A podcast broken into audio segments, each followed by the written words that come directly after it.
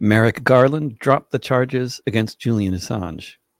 You can find this in podcast form at davidrovics.com slash this week or in written form in this weekend's edition of Counterpunch. I turned on the news yesterday and there was Attorney General Merrick Garland somewhere in Ukraine talking about being part of the effort to prosecute war crimes charges against the Russian invaders. Coincidentally, the night before seeing our chief prosecutor in Ukraine, I had finished reading Nils Melzer's recently published book, The Trial of Julian Assange, which is an eloquent and devastating expose of endemic political corruption deep within the state apparatuses of the US, the UK, Sweden, and other countries. The unmistakable fact is that Merrick Garland's Justice Department is still actively pursuing the extradition of Julian Assange in order for him to face charges under the Espionage Act and face and spend the rest of his life in prison. This is the same Espionage Act that the Nixon administration considered using against Daniel Ellsberg for leaking what became known as the Pentagon Papers, which were published in the New York Times and elsewhere.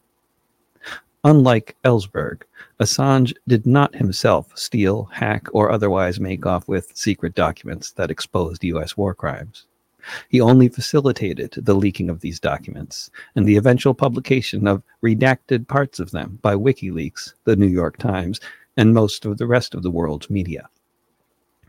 But unlike with Ellsberg, the government is going ahead with prosecuting someone, a journalist and editor named Julian Assange, under the Espionage Act. The Espionage Act is one of these laws that is on the books but is not generally considered particularly useful by prosecutors because the law is so blatantly an outrageous draconian relic of the Red Scare, an example of the most authoritarian responses to the militant labor movement of the post World War I period. Enforcing the Espionage Act makes a complete mockery of all of the most fundamental democratic institutions. It's obviously in total conflict with the First Amendment and many other elements of the Bill of Rights. The possibility that other journalists who expose war crimes might go to prison for the rest of their lives for violating the Espionage Act is a terrifying prospect.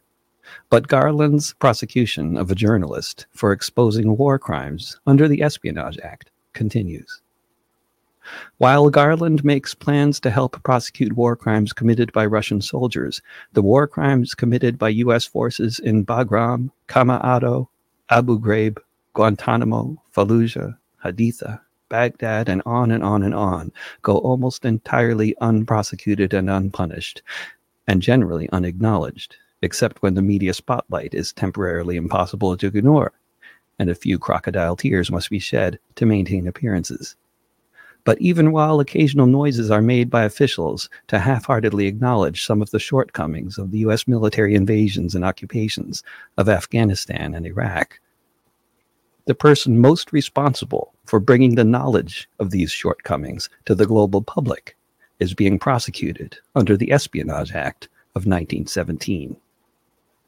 As far as I can surmise, the significant difference between 1971 and 2022 is Daniel Ellsberg had a very large national and global anti war movement supporting him, and Julian Assange does not have such a movement behind him. He has many, many supporters, to be sure, despite all of the massive deluge of propaganda actively put out by the US, UK, Swedish, and, since a change in administration in Ecuador, by the Ecuadorians as well, to delegitimize and vilify Assange.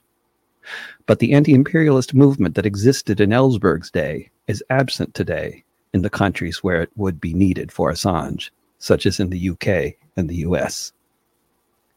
Listening to the loud voices in the media constantly focusing on the war crimes of one particular nation, Russia, while consistently dismissing those committed by the US, Israel, and Saudi Arabia, the fact that the world's most well known exposer of US war crimes is in prison silenced by the British authorities, makes this a silent scream if ever there was one.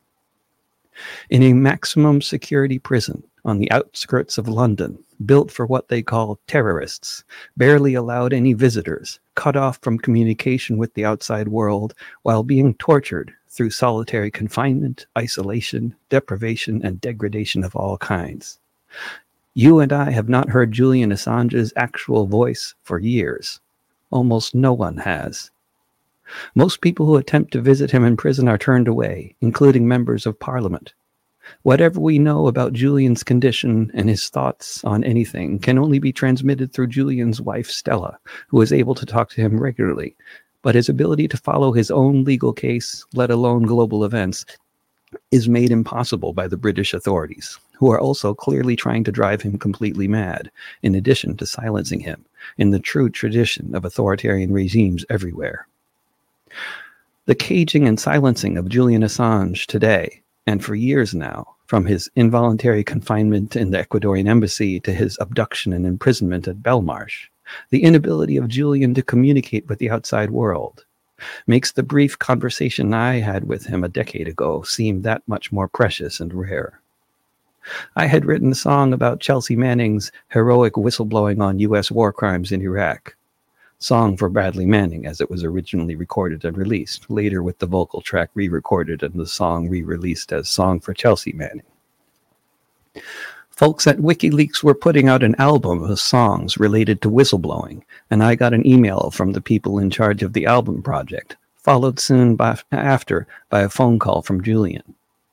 Julian mainly wanted to talk about Chelsea Manning, how important her whistleblowing was, how good it is that artists write songs about her and get the word out in whatever ways possible. I believe he was calling each of the artists on the album to thank them, basically. As for me, I wanted to take the opportunity of having Julian Assange on the phone with me to thank him for all the work, all of his work, which I assured him was very threatening to the powers that be. He, of course, well knew this, but deflected my compliments, as people often do with compliments generally. I also wanted to make sure he knew how much he was loved and appreciated in the face of the onslaught of negative publicity he was receiving in the wake of a police report being filed by two women in Sweden. It was abundantly obvious that whatever went on between Julian and his hosts in Sweden, the police report was being weaponized in the fullest way possible by governments and corporate media outlets all over the world who hated Assange for exposing their dirty laundry, and he had exposed a hell of a lot of it. It was equally obvious that many people on the left, including many people I knew, were apt to assume the worst and also were somehow unable to distinguish between allegations of sexual misconduct between two people and governments that wanted to kill or imprison a man for exposing war crimes. For many people, once the sexual allegations were floating around, Julian was a hot potato, too hot to touch, war crimes exposures or not. Around a couple weeks after our phone conversation came the news that he had received asylum at the Ecuadorian embassy, fearing extradition to the US. For years, it was the case that Julian had tepid levels of support on so much of the left, particularly in the US and Sweden, as the Swedish authorities have intentionally dragged on legal proceedings purely in order to assist British authorities in keeping Julian locked up in London under a plainly preposterous legal pretense, while simultaneously managing to make sure that anytime he's in the news, the words sexual misconduct or worse will be associated with his name.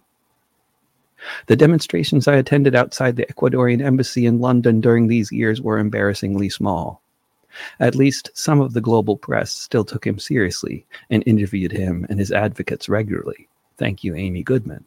But by and large, he was either ignored or ridiculed, in many cases by journalists writing for the same publications that had worked with WikiLeaks to expose U.S. war crimes.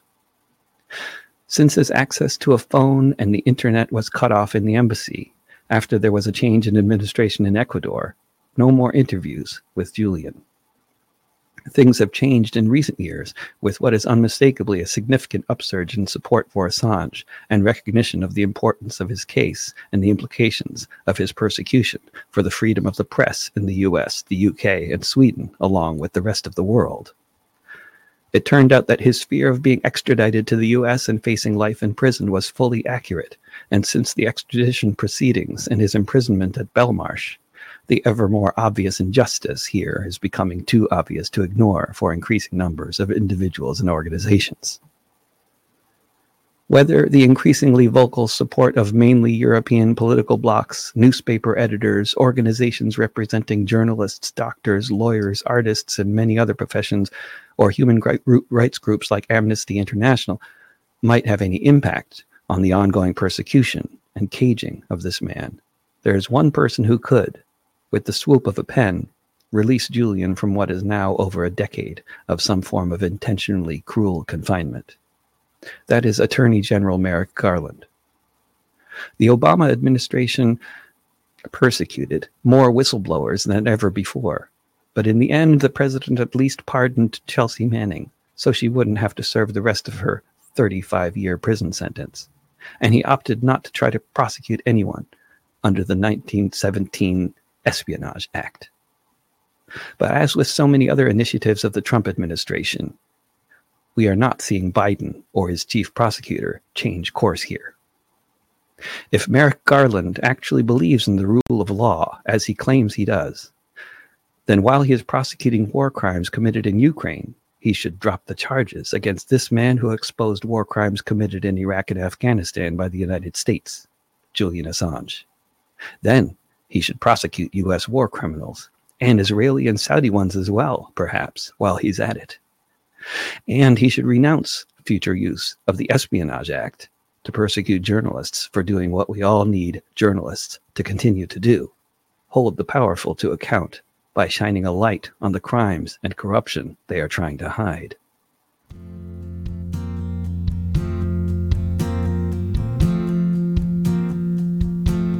Behind these prison walls, there's a man who's won awards for the work that he has done and all that it affords, such as the knowledge of the horrors committed in our name. They can't stop the message, so the messenger gets blamed. Behind these prison walls, in solitary confinement, in a land of rolling hills and royalty and other such refined. Someone who is a hero whistleblowers everywhere who help them tell the world the crimes of Tony Blair behind these prison walls. You will find a mortal man. Reason why we know what happened in Afghanistan when the soldiers of the Empire, who sunset long before, were torturing civilians in their terror war. Behind these prison walls is a part of WikiLeaks, eloquent orator but you won't hear him speak. Locked away in silence, one who knows too well how those in power act when there's another war to sell. Behind these prison walls is one who stands accused of exactly what offenses the US has refused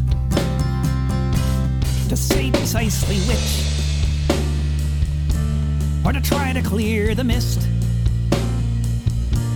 or to explain how he's not the same as other journalists behind these prison walls is a person they deprive of most of the things in life that keep us all alive. A person being tortured as we stand here now, or revealing the war crimes. Why, when, where, how? Behind these prison walls very right to be informed of what the hell is going on. Is the teacup in this storm? With knowledge there is power. So the solution by the crown. A 24 hour a day, indefinite lockdown. Behind these prison walls,